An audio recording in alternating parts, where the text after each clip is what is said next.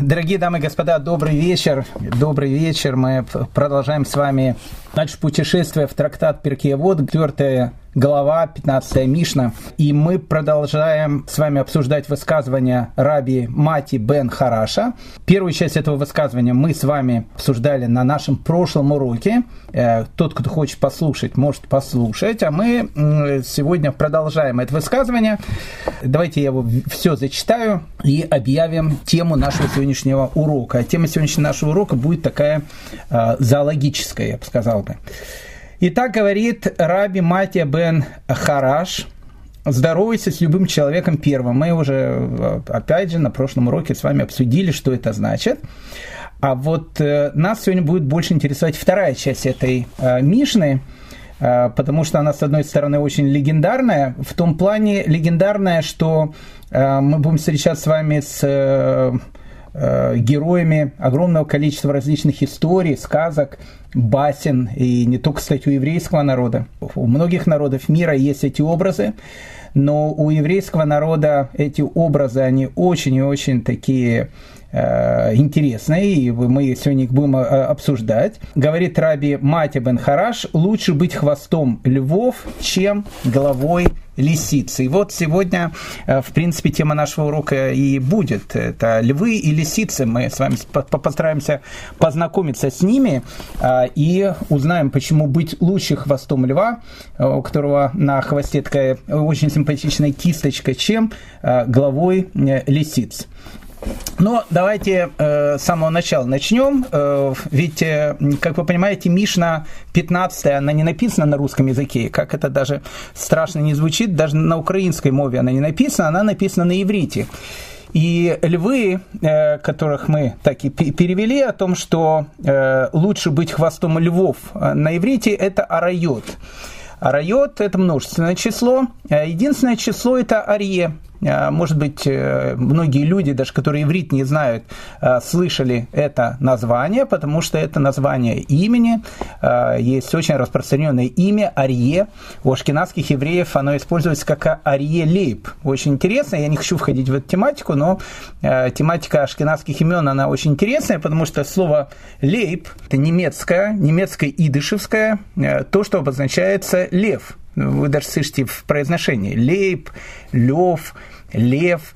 А, поэтому э, у ашкенадских евреев э, было принято э, давать имена, которые были не совсем, скажем так, библейско-еврейские, но их было принято прикрывать ивритскими именами. Поэтому если человека звали Лейб, то на первом месте, безусловно, должен быть его ивритский эквивалент. Поэтому так и получается Арье Лейб.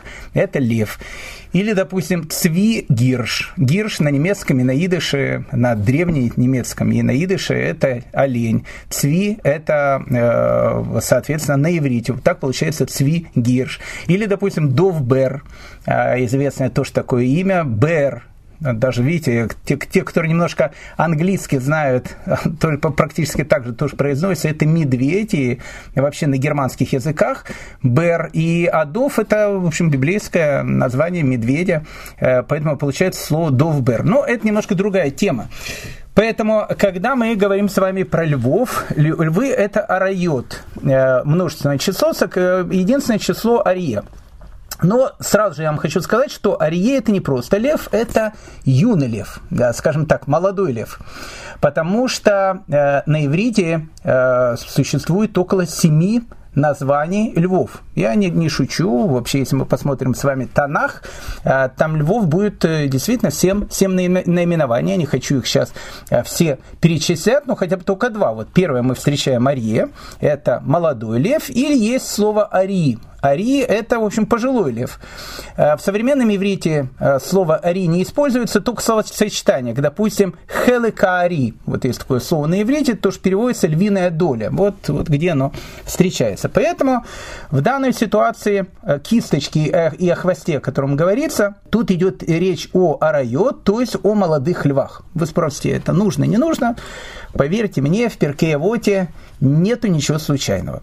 Смотрим дальше. В общем, лучше быть быть хвостом львом, львов, чем главой лисиц. Лисицы тут написано как слово шуалим. Слово шуаль на современном иврите это лисица. На самом деле Э, на самом деле есть довольно большой такой спор, что такое шуаль. Шуаль это лисица или шуаль это шакал.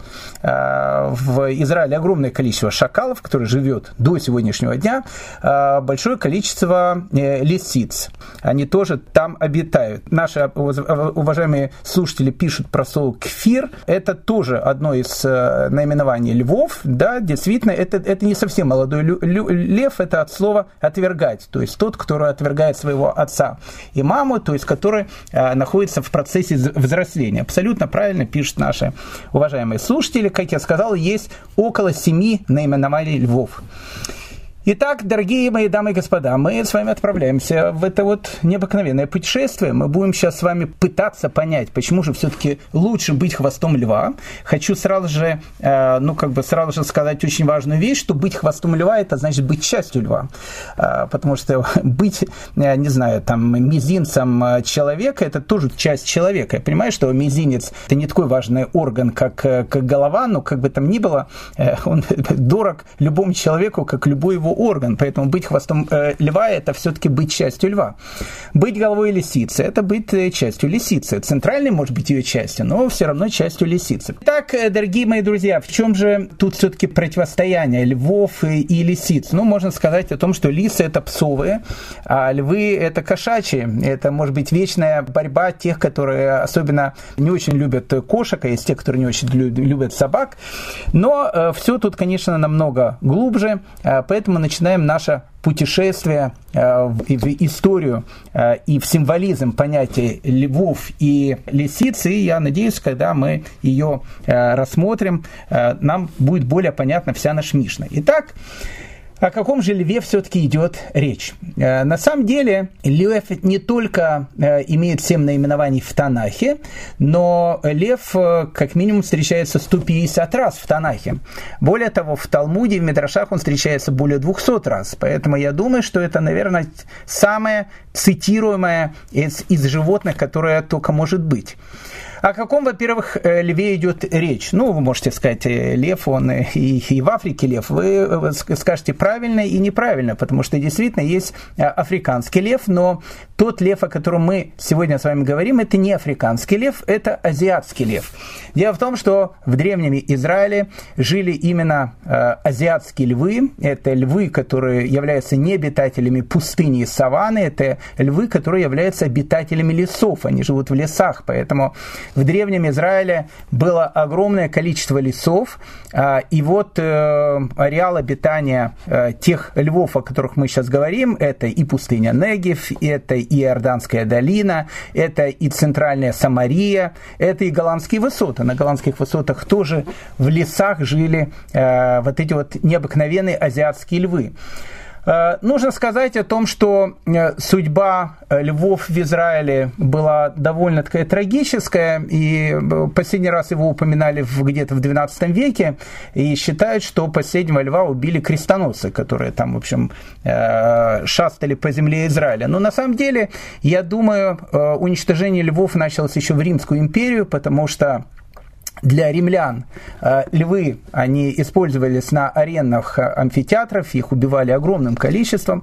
Раби Шо бен Бейтера, о котором мы уже не, единожды упоминали, он ты говорит, что однажды злодеи римляне э, на арене амфитеатра, так как у них уже не хватало львов, потому что, видно, всех львов, которые были в округе, они уже выловили, они начали, в общем, э, убивать и, и закалывать диких ослов. И он написано, что их закололи такое количество, что крови в амфитеатре было по колено. То есть э, мы отсюда видим о том, что, видимо, львы, которые жили в земле Израиля, их, в общем, беспощадно убивали э, огромным количеством. И вот э, последнее упоминание о льве в земле Израиля, об азиатском льве, хочу еще раз напомнить, это именно лесной лев. Отличается он от африканского льва тем, что у него менее пышная грива. Последние азиатские львы на Ближнем Востоке, они еще встречались в XIX веке в Ираке и в Сирии, но уже к концу 19 века их на Ближнем Востоке вообще уже нету. А сейчас э, азиатский лев, он обитает в одном единственном лесе в Индии. Он, в общем, считается практически вымершим животным. Ну и, конечно же, он есть в библейском зоопарке в Иерусалиме. Там есть несколько львов. И это именно э, те самые азиатские лесные львы, о которых, э, о которых мы сейчас с вами и говорим. Ну, что такое лев? Лев – это же понятие очень символичное. Лев, в первую очередь, конечно, это сила. Лев – самое, наверное, сильное животное, потому что одним ударом лапы он может убить и животное, и в принципе, может убить человека. И э, в еврейском э, взгляде на силу льва э, мы даже встречаем в еврейском законодательстве. Вот, допустим, в шаббат категорически запрещена любая форма охоты. Так вот, написано в трактате Шаббат, что если человек поймал э, в шаббат льва, э, он не нарушил шаббат. как же он же его поймал, значит, он же, в принципе, шаббат нарушил, потому что, еще раз, любая ловля в шаббат, она является запрещенной. Но трактат Шаббат говорит, что пока он его не загнал в клетку, лев считается не пойманным. Э, по одной простой причине, потому что поймать льва в селки, это еще не значит э, льва посадить в клетку. Поэтому лев э, животное необыкновенно сильное, и в, в принципе и в Танахе в первую очередь э, лев, он всегда олицетворяет собой силу. А, если мы хотим э, сказать о каком-то человеке, что он необыкновенно сильный, мы говорим о том, что этот человек э, обладает такой силой, что он может победить самого льва. Ну, допустим, Биная бен Иада, один из богатырей царя Давида, когда описывается его, то, что называется э, сила необыкновенная, э, так и написано в Танахе, Биная бен Яда, сын мужа доблестного, знаменитыми подвигами, он побил двух львов сильных маавских, имеется в виду двух мавских богатырей, очень сильных таких товарищей, которых сравниваются с, со львами. И дальше написано, и сошел он и поразил льва во рву в снежный день. То есть, э, когда описывается Беная бен Яда, для того, чтобы описать его и духовную, и физическую силу, говорится о том, что он побеждал людей, которые были такие же сильные, как львы, и побеждал самих львов, да еще э, в снежный день. Борьба со львом, это вещь, она очень такая известная, известная, все, наверное, были в Петергофе, видели этого э, накачанного товарища, э, которого все называют Самсон, который разрывает пасть льва. Это наш библейский Шимшон, э, известный э, Шафет, известный судья, который тоже действительно побеждает льва. Поэтому, э, поэтому победа над львом э, это всегда э, показатель того, что человек необыкновенно силен, потому что э, лев это символ силы. Э, действительно, гемат гематрия э, слова арье, она равняется гематрии слова гвура, то есть э, а гвура это и есть сила. Лев это сила, в первую очередь рассказывает совершенно потрясающую историю про Рафханину Бендоса, который однажды шел от А в пункт Б и случайно встретил льва. Поверьте мне, встретить льва – это еще намного более опаснее, чем встретить там какого-то белого медведя или какого-то бурого мишку в лесу, потому что это на самом деле опасная вещь, особенно если лев голодный. Так вот, когда Раби Ханина Бендоса увидел льва, он сказал такие, а, такую фразу «Слабый царь, разве я не заставил тебя покинуть уделы земли Израиля. Так он ему сказал. По одной из точек зрения, львы как раз начинают исчезать из земли Израиля, потому что Раби Ханин Бендоса таки сказал, что он должен покинуть пределы земли Израиля. Но он его назвал «слабый царь». После этого Рабханин Бендоса, увидев о том, что лев обиженный э, начал, в общем, как бы пятиться назад, уходить, э, он побежал за ним, догнал его и извинился. И он сказал, извини меня, пожалуйста, лев, э, потому что я тебя назвал слабым царем. А это неправильно, потому что сам Всевышний говорит о том, что ты являешься самым сильным из животных.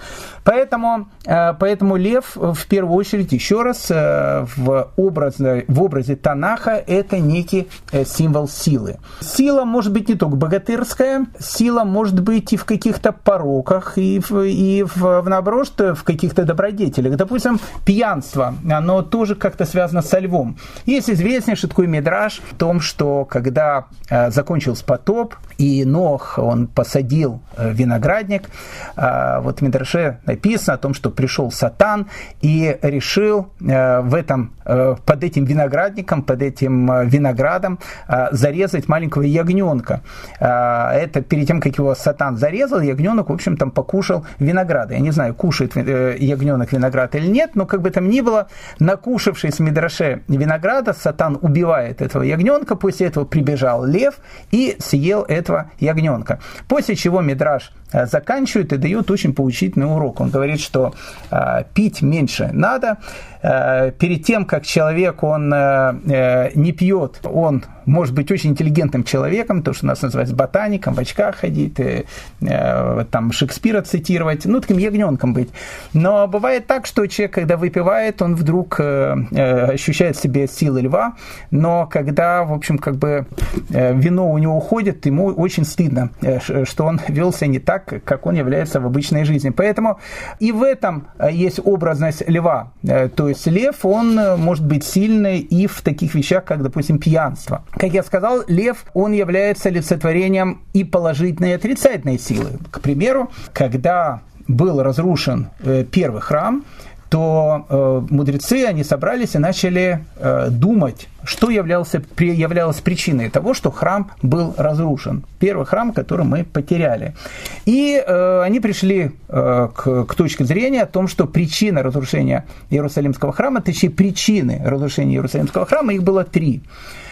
Первое это было убийство, второе это было разврат, и третье это было идолопоклонство, хотя идолопоклонство там было на первом месте. И вот э, собрались мудрецы Израиля, и они начали молить Всевышнего о том, чтобы Всевышний забрал у человека такое стремление к этим трем порокам э, к разврату э, и к убийству, э, к сожалению, этот порог не был забран, а вот порог э, идолопоклонства, он ушел. Действительно ушел, и мы во времена второго храма уже э, редко видим, э, даже не то, что редко, мы вообще не видим евреев, которых интересуют уже какие-то идолопоклоннические вещи.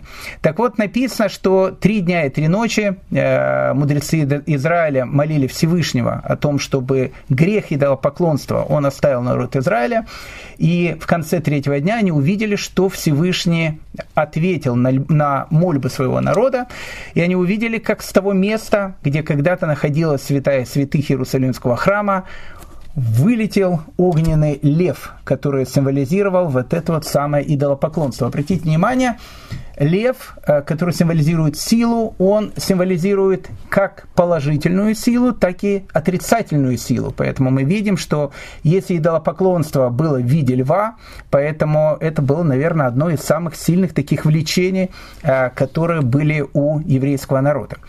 Итак, лев – это сила, э, но у евреев понятие к силе, оно очень такое философское. Еще Александр Македонский он спрашивал у еврейских мудрецов, в чем, говорит, сила, где, где, говорит, сила, какие должны быть мускулы, э, чтобы считаться настоящим таким матчем, э, настоящим таким богатырем, то, что называется. И евреи ответили, э, сильный человек – это тот, который может побороть свои страсти. Вот это, в этом находится сила человека. Так вот, э, лев. Очень интересно, лев и э, сила. Э, Равзейра, он э, говорит о том, что царь Давид, он вообще ночью не спал. То есть, э, точнее, как бы спал, но то, что называется, дремал. Написано, что до полуночи э, царь Давид, он спал как лошадь, а написано, что лошадь, она не спит никогда а, таким, то, что называется, хорошим сном, крепким сном. Лошадь, она всегда спит по там, там, 10-15 минут. Э, то что, то, что называется, дремлет. Она немножко так дремлет, открывает глаза, потом опять засыпает и так дальше. То есть царь Давид до полуночи спал как лошадь, а вот с полуночи царь Давид становился как лев. То есть э, у него была такая вот необыкновенная сила, э, и после этого царь Давид начинал начинал молиться, после этого царь Давид начинал сочинять свои необыкновенные псалмы, которые мы сейчас читаем с вами ежедневно. Поэтому э, вот этот образ э, лев, э, который после полуночи, царь Давид в виде льва. И, и э, мудрецы Талмуда продолжают эту тематику Рафигуда бен э, Тейма. В, это наш перкеевод. Э, он говорит о том, каким должен быть человек, который вообще просыпается утром. И э, в первую очередь он говорит, он должен проснуться утром, как лев, э, чтобы с силой льва исполнять волю Творца. Поэтому, когда э, человек он просыпается рано утром, он должен быть не как э, такой вот непонятно кто, аморфное. Он должен вскочить с постели, сила льва, для того, чтобы исполнять волю Всевышнего. Не случайно Рафиосиф Каро, тот человек, который записывает и составляет одну из самых, наверное, важных еврейских книг по еврейскому законодательству Шульхана Рух, Э, монументальный свод еврейских законов именно с этого начинает. Как человек должен просыпаться утром. И вот он как раз пишет этот самый образ. Когда он просыпается с постели, э, у него должна быть то, что называется сила льва. Но вот сила льва, э, как мы сказали, это ведь образ, потому что не случайно тут у нас говорится про хвост льва. Дело в том, что все плотоядные э, животные, они очень агрессивные. А раз они очень агрессивные, то по своей природе они в принципе живут поодиночке. Поэтому вы редко увидите э, тигров, которые ходят э, в, в стаях, вы редко увидите, не знаю, там леопардов, которые там ходят стаями. Они, в общем, как кошка, э, гуляющая сама по себе, потому что любое агрессивное, э, хищное животное, оно как бы само по себе. Кроме львов, львы, э, они обычно живут в стаях. И это очень интересно. Э, в каждой стае есть от одного до четырех самцов и от пяти до шести самок. То есть они живут такими большими семьями. И что интересно, что лев, он сильный, но внутри своей семьи, семьи он контролирует силу. И вот это вот, наверное, и есть одно из самых, наверное, важных таких черт, которые есть у льва. Сила она заключается не в том, что можно кого-то там ударить, и он отлетит в другую сторону. Нет, это может сделать даже самое, что ни на есть э, человеку, который там, не знаю, там два класса э, за спиной образования, и то на двойке закончил. То есть не в этом сила. Сила, она как раз заключается в умении и в контроле человека, своих эмоций. Поэтому э, не случайно, как я сказал, говорит, э, говорят наши мудрецы, в чем сила. Сила, она как раз проявляется в том, когда человек контролирует свои эмоции, когда человек контролирует свои плохие стремления, которые есть у него. Поэтому в первую очередь э, лев это символ силы, и не просто символ силы, это символ контроля. Символ контроля Э, тех плохих качеств, которые есть у человека. Это первая вещь, которая связана со львом. Вторая вещь. Э, лев – это победитель высокомерия. Очень интересная такая вот вещь. Э, как же лев, он побеждает свое высокомерие? Есть один из таких пророков, ну, не один из таких пророков, величайший пророк, э, самый загадочный пророк. Ну, все, все пророки по-своему загадочны, но этот пророк, наверное, сам загадочный, потому что э, на основании его пророчеств э, огромное количество и каббалистической литературы, и видения, которые он видит. Э, необычность этого пророка заключается в том, что все свои пророчества он дает вне земли Израиля, что само по себе очень необычно. Это пророк, которого звали Ехискель. Так вот, если вы почитаете книгу пророка Ехискеля в самом начале, э, перед тем, как он описывает вот это свое видение, воскрешение из мертвых, э, потом в дальнейшем, в конце своей книги он будет описывать, как выглядит третий Иерусалимский храм, который будет построен, он путешествует по этому храму. И у нас есть четкое описание того, как будет выглядеть Иерусалимский храм, третий Иерусалимский храм, именно в видениях Ихискеля. Ну, там есть много, о чем можно рассказывать. Так вот, э, в самом начале своей книги э, он описывает один из самых, наверное, таких таинственных каббалистических э, понятий, которые э, есть в иудаизме, массы и меркава, то есть тайна божественной колесницы. Он описывает вот эту необыкновенную колесницу, э, на которой есть какие-то ангелы, э, которых называют Хашмаль, одни из самых высоких ангелов. Э, в свое время, в конце 19 начале 20 века, когда создавался тот язык, который мы сейчас называем иврит, а, создавался он людьми, э, которые какую-то большую часть своей жизни были народовольцами, социалистами еще в России, допустим, Бен Иуда, э, о нем много, много, много можно чего говорить. Так вот, э, думали, как же все-таки назвать электричество, которое, которое только-только начинало появляться. Понятно, что в иврите не было слова, которое может обозначать электричество, и решили электричество назвать словом хашмаль. Ну, как бы звучит это все не просто странно, звучит звучит это все дико, потому что на протяжении тысячелетий Хашмаль, э, когда произносили это слово, у человека возникал внутренний трепет и страх, потому что речь идет о одном из самых таинственных, э, возвышенных ангелов, которые были в этой самой, э, в этой самой божественной колеснице, которую видит Ихискель. Поэтому, когда в Израиле говорят Хеврат Хашмаль, то есть электрическая компания, сейчас это звучит совершенно нормально, но для людей, которые немножко разбираются в этом, звучит как, в общем, собрание Хашмаля, в которое, в общем, как бы э, дают электрификацию всей, всей страны. Ну, речь идет не об этом. Так вот, э, когда э, Ехискель описывает свою божественную колесницу, он описывает о том, что там были некие существа, у которых были четыре лица. И вот эти четыре лица, они очень интересны. Одно лицо оно было лицо льва, то есть морда льва, если так можно сказать. Второе это было э, лицо орла. Третье это было лицо быка.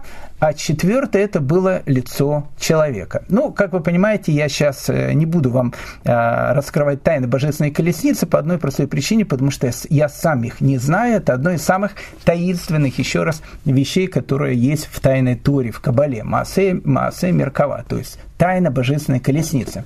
Но вот эти четыре образа, э, которые есть э, в божественной колеснице, орел, э, лев, бык и человек.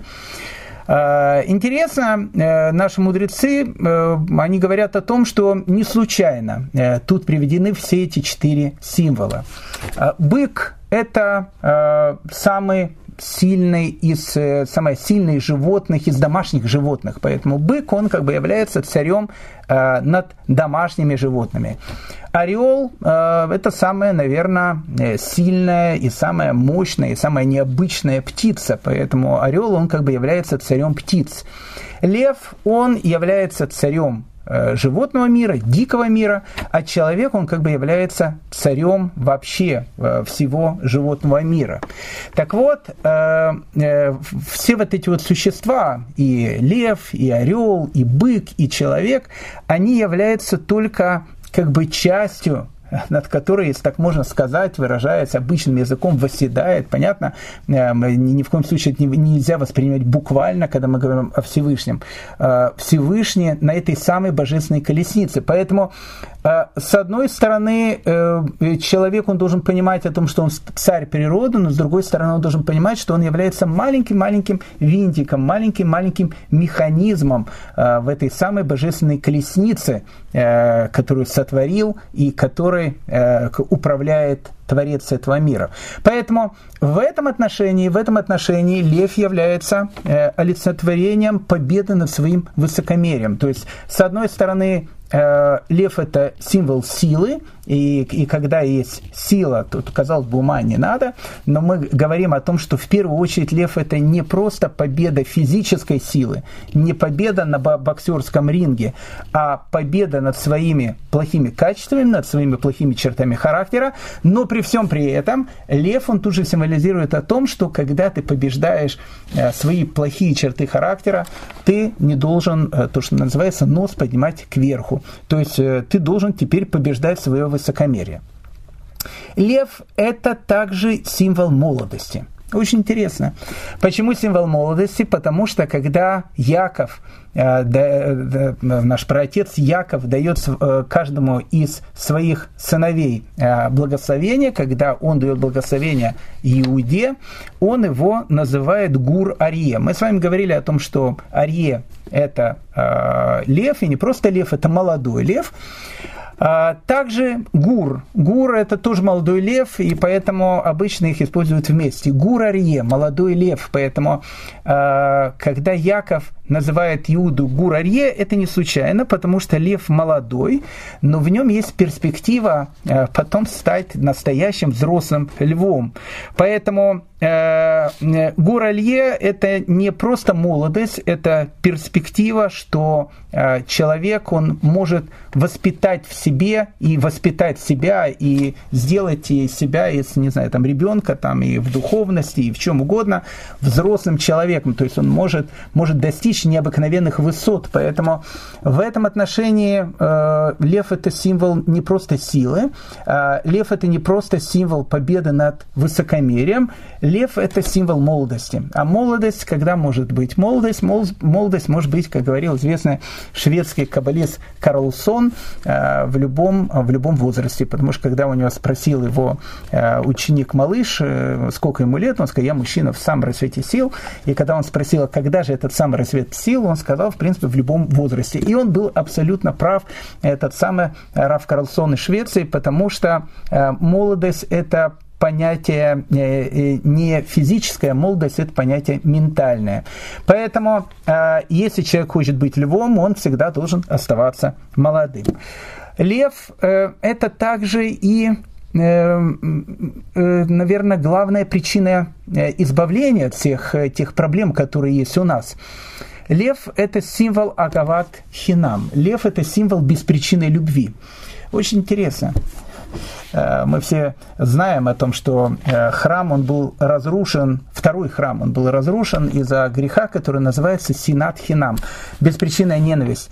Э, что такое беспричинная ненависть, знает абсолютно каждый, э, сталкивается с этим каждый день, поэтому э, любимый еврейский анекдот, хотя я считаю, что это не анекдот, это, наверное, самая страшная, самая трагическая история, которыми надо пугать маленьких детей, если они не хотят спать, надо им рассказывать истории, там, не знаю, не про Бабаев, я не знаю, про кого сейчас там истории рассказывают, а то, что люди начинают называть анекдотом и громко после этого смеются, когда один еврей очутился не необитаемом острове он построил две синагоги. В одну синагогу он входит, во вторую синагогу он не ногует. Так вот, э, это на самом деле не анекдот, это страшная история, потому что э, так как еврей строит две синагоги, и в одну он не ходит, это причина того, что он на необитаемом острове, а не в земле Израиля. Поэтому, потому что если он строил бы одну синагогу, он тут же оказался в земле Израиля, и все неприятности, которые есть у еврейского народа на протяжении всех этих тысячелетий, бы уже, конечно, закончились.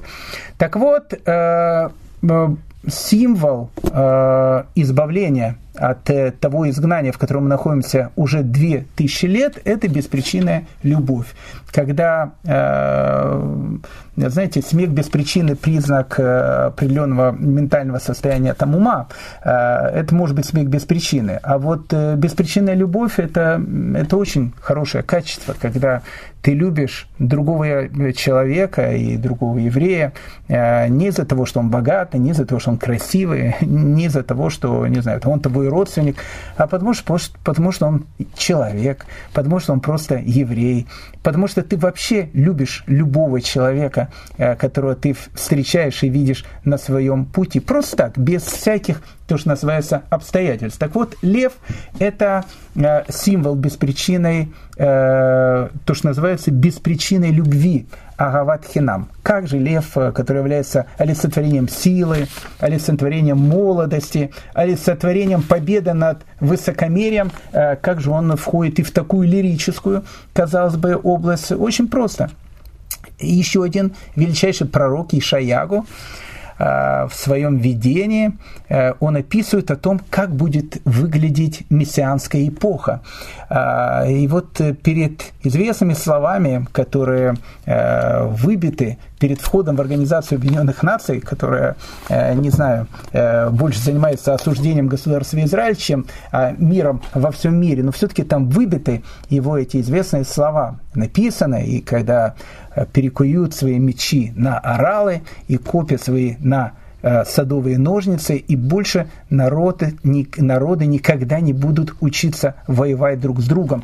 Это видение мессианской эпохи, э, как ее видят про Кишиягу. Но дальше там э, написана очень интересная вещь, написано «И волк будет жить рядом с ягненком, и леопард будет лежать рядом с козленком, и телец, и молодой лев, и вол будут вместе.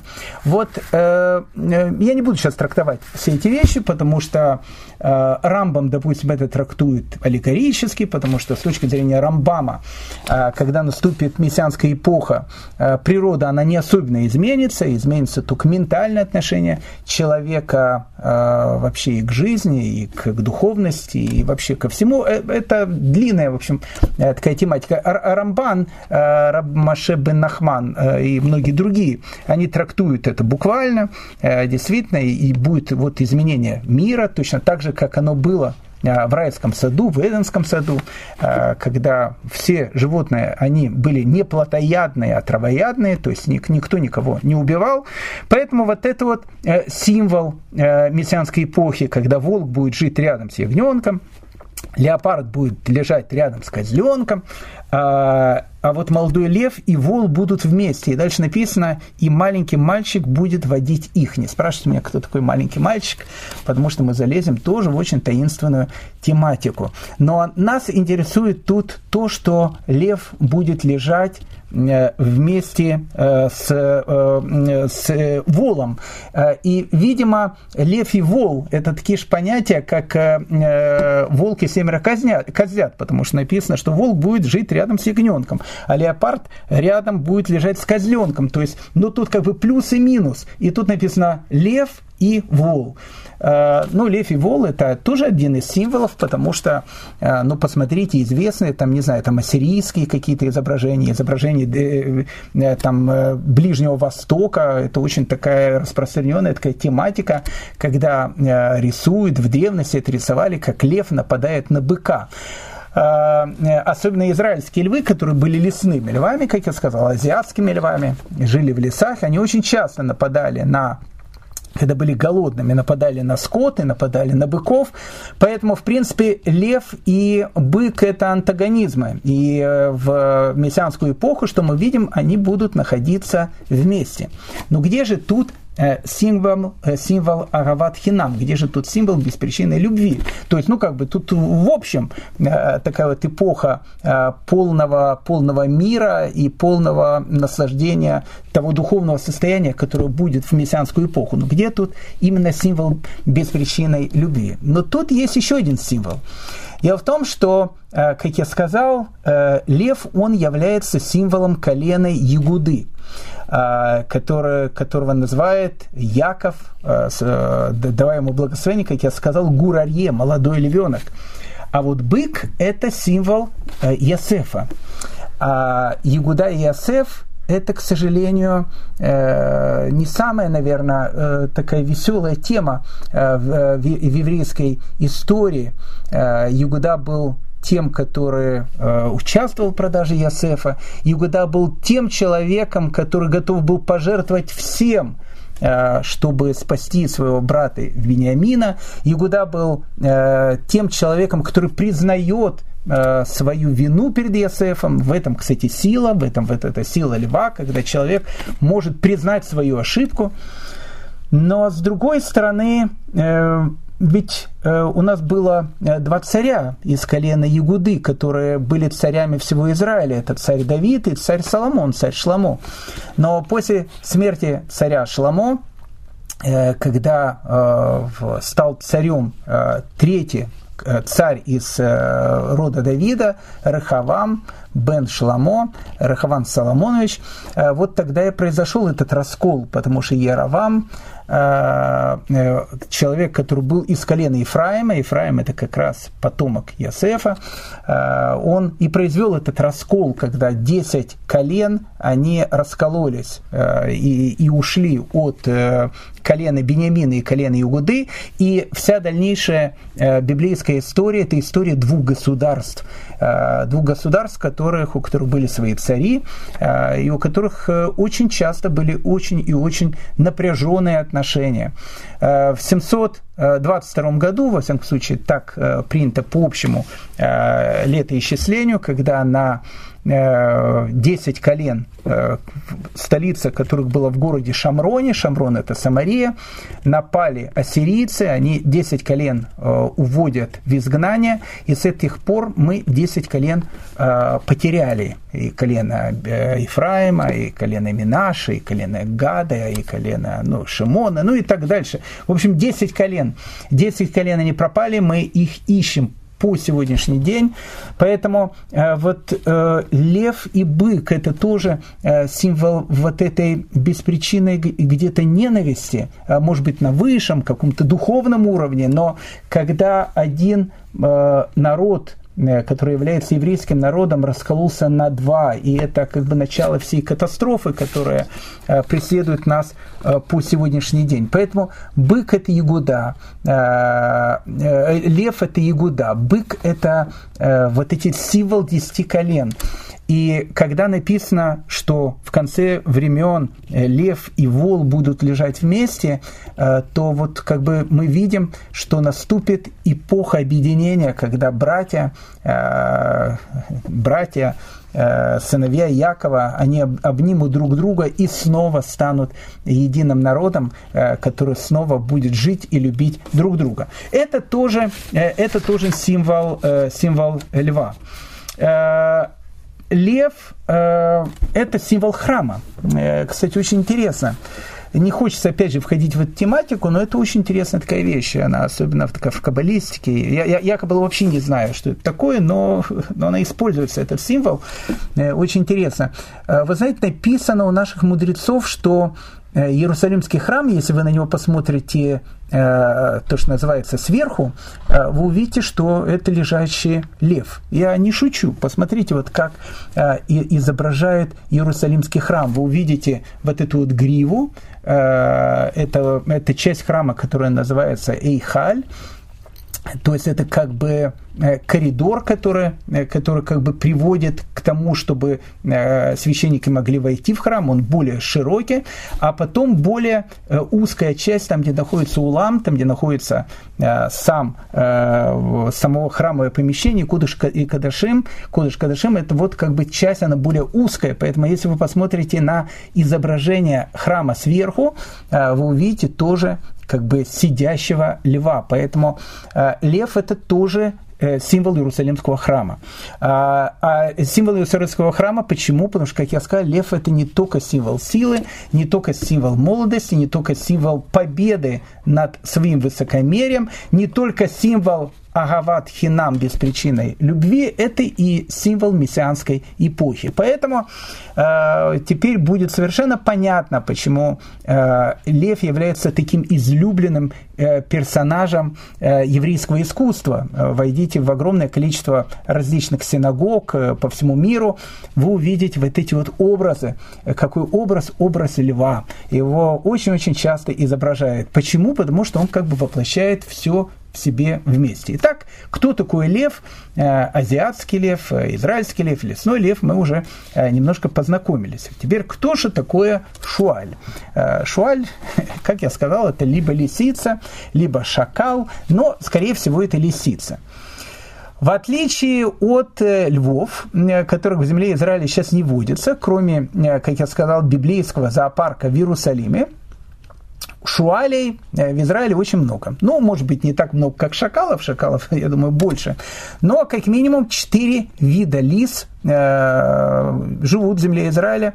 Вы знаете, в до э, коронавирусный год перед коронавирусом в 2019 году я был с детьми в Аждоде, там есть такая старая крепость, мы вечером там гуляли, мы увидели двух маленьких шуалей, двух маленьких лисиц. Они очень, кстати, эти симпатичные израильские лисицы, они такие очень маленькие, но вот лиса, Лиса – это противоположность, в принципе, льву. И мы сейчас увидим, в чем, в чем она является противоположностью. Но, э, конечно же, лиса – это э, один из ну, излюбленных персонажей различных там э, басен. Не случайно басни на иврите называются «Мишлей Шуалим», то есть рассказы о лисах. У Изопа, у отца басен, ну сколько там есть этих лис, Ли, лисы и виноград, да, излюбленный такой сюжет. У евреев есть тоже лисы, есть тоже виноград. Вот вот э, в Шире Шарим, в песен песен, Соломон как раз и пишет о лисах и винограде. Он пишет, поймайте нам лисиц, маленьких лисиц. Обратите внимание, лисы, они именно маленькие, и в земле Израиля они действительно маленькие, и тут э, э не все так просто. Э, поймайте нам лисиц, маленьких лисиц, что портят виноградники – а виноградники наши в цвету. Обратите внимание, э, маленькие лисы, э, они приходят для того, чтобы испортить виноградник, и в, тот момент, когда виноградник находится в самом, что ни на есть, рассвете. Ну, э, как понять эти слова? Раши трактует о том, что лисица – это символ египтян, которые убивали маленьких детей, которые как бы являются этими виноградниками в цвету, то есть они были в самом своем рассвете, эти маленькие дети, вот они как бы рождались, а египтяне их убивали. Поэтому в этом отношении Раши э, говорит о том, что лисицы тут сравнивают с египтянами, и не случайно и лисицы сравнивают с египтянами, Э, это сравнение, оно э, встречается довольно часто. Э, вот, допустим, у Даниэля, Даниэль был не пророком, у него был Роха Кодыш, но, в общем, как бы великий Даниэль, видение Даниэля, вот он видит четыре царства. И каждое из этих царств, оно в виде какого-то животного. Самое, наверное, такое великое царство – это Вавилон в виде крылатого льва как я сказал, что лев – это как символ э, силы в положительном значении этого слова, так и символ э, чего-то очень-очень отрицательного, чего-то очень-очень такого сильного. Так вот, э, Вавилон – это лев. Персия, Мидия и Персия – это, ли, это медведь. Греция, Греция – это леопард. И тот тоже такой крылатый леопард. Э, четвертое царство и дом, в котором мы сейчас э, находимся, вообще непонятно, что это какой-то монстр, в котором есть, в общем, разные виды этих животных, что-то очень-очень такое страшное. Так вот, у каждого из царств, где еврейский народ будет в изгнании, есть какие-то животные. Эти животные очень-очень большие. Так наши мудрецы говорят, что первое изгнание, которое было у евреев, которое тут и не употребляется, потому что оно было маленькое. Видите, лисы, они, поймайте нам лисиц, маленьких лисиц, они всегда символизируют что-то такое маленькое, но что-то такое очень-очень удаленькое и хитренькое. Э, это, это символ, э, символ Египта. Я, опять же, не буду сейчас э, входить в, в рассуждение, почему, почему лиса символизирует Египет. С другой стороны, э, с другой стороны, лиса э, – это э, символ, ну, наверное, символ дурного начала человека, потому что в этом значении лиса, допустим, она одерживает победу в споре не с помощью каких-то аргументов, а с помощью каких-то уловок и каких-то подтасовок. И вот Рамбам как раз трактует именно так Шира Ширим, когда написано, поймайте нам лисиц, маленьких лисиц, что портят виноградники, а виноградники, они, говорят, в наши в самом цвету. Он э, говорит, что э, в этом отношении лица, они символизируют так называемых мудрецов в скобочках, э, которые портят виноградник Господень, которые э, делают какие-то вещи не потому, что они это делают при помощи аргументов, не потому, что они делают это при помощи силы, а делают при помощи уловок и подтасовок. И в этом отношении, в этом отношении Лисана очень интересный такой образ. Если лев – это символ победы человека над э, своими плохими чертами характера, то лиса это, э, это как бы, как бы это сказать более правильно, это очень интересная такая вещь. Это когда человек делает э, что-то плохое, но при помощи своего ецерара, которое есть, оно ему доказывает о том, что он делает что-то очень-очень хорошее. Потому что иногда э, человек может делать ну, совершенно какие-то ужасные вещи, а сам себе доказывать э, и говорить о том, что он на самом деле он поступает так исключительно по Торе э, и из любви к еврейскому народу. И, и ну, найдет миллион каких-то э, аргументов, которые, которые у него есть. Поэтому Рамбам и говорит, что лиса олицетворяет так, этих в скобочках так называемых мудрецов, которые как раз и портят виноградник э, Господен. Поэтому э, в этом отношении лиса – это некий такой символ не победы над своими какими-то плохими чертами характера, а наоборот, потаканию своих плохих черт характера, э, при всем при том, что человек э, сам себе внушает и уверяет о том, что он вообще э, такой белый пушистый. Лиса – это символ хитрости, и я не буду приводить все эти истории, их огромное-огромное количество – мы знаем, что Раби Мейер, он знал 300 э, э, различных историй про лис. Я не случайно сказал о том, что э, у нас различные притчи и басни, они называются Мишлей и Шуалим, потому что про лис очень-очень много различных историй. В Талмуде из 300 историй про лис, которые знал Раби Мейер, приводится три, две, по-моему, мы уже с вами обсуждали, когда говорили про Раби Мейра, а одна, она очень интересная и очень где-то трагическая, не то что трагическая, Э, одно из э, трактований ее, э, оно было очень трагически, а связано оно было с Бритским ровом, с Равом Соловейчиком, одним из величайших это величайший род великих таких людей, больших очень раввинов. Рабмейр приводит такую, э, такую притчу про лисиц. Э, с одной стороны, как бы такая безобидная, но э, свою трактовку Раф Соловейчик дал в очень-очень такой страшный период, наверное, самых, один из самых страшных периодов еврейской истории.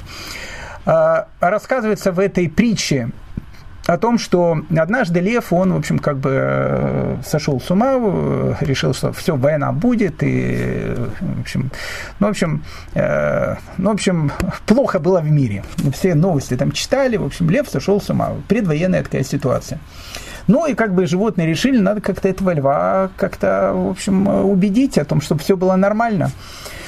Ну и решили, как же, в общем, как бы со львом говорить, если говорить с ним э, вообще нечем, э, он, в общем, как бы по-львиному себя действует. Решили посоветовать с лисой, потому что лиса, она и самая хитрая, и самая умная в этом отношении. Э, и лиса сказала, слушайте, говорит, знаете что, давайте, говорит, все вместе пойдем ко льву. Я знаю, говорит, 300 историй про, про, про лис. Я же сама лиса, я как про себя знаю все эти истории. И они такие, говорит, интересные, я ему, значит, начну их рассказывать.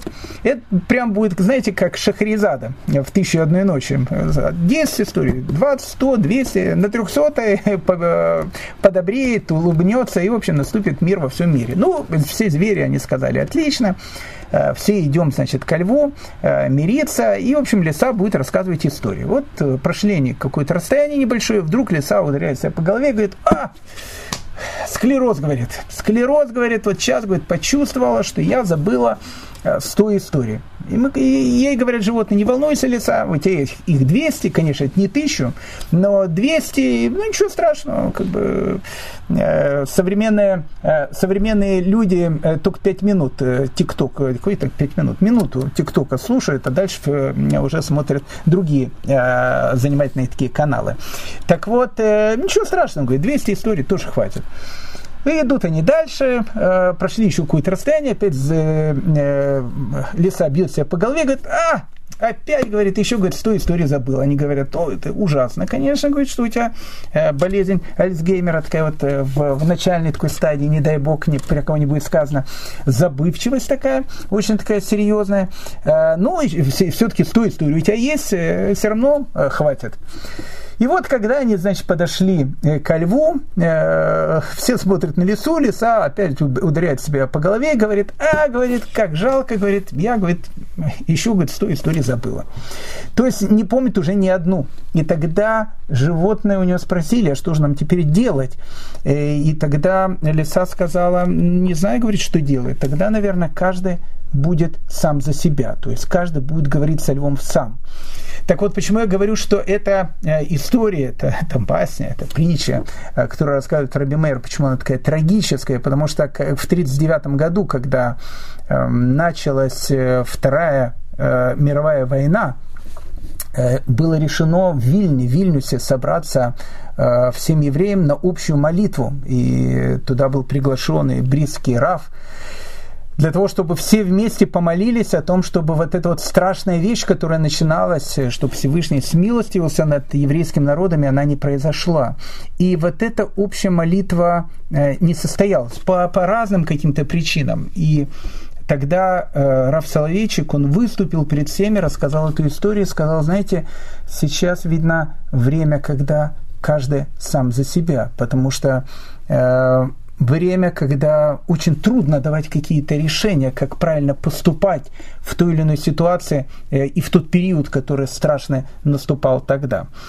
Э, леса, э, это, она часто приводится, кстати, даже и в, в различных ответах, респонсов раввинов, допустим, известнейший там ответ Рафмаше Даршана, главы Ишиви в Нарбоне, э, он, э, когда дает какое-то логическое объяснение, вот он как раз тоже лесу приводит, э, он говорит, что лев всех приглашал себе в гости, и когда лесу тоже пригласил, она не пошла, и потому что все спросили у лисы, что она не пошла, она сказала, смотрите, видите, ко льву в пещеру следы идут только в одну сторону, поэтому, говорит, я туда, говорит, не пойду.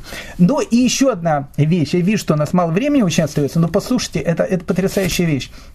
Э, лисица и лев.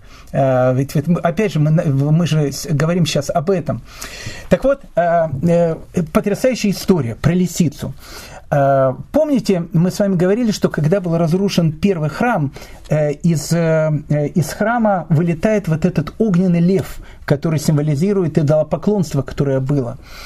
И вот второй храм, он тоже разрушен. И мудрецы, они подходят к развалине второго храма.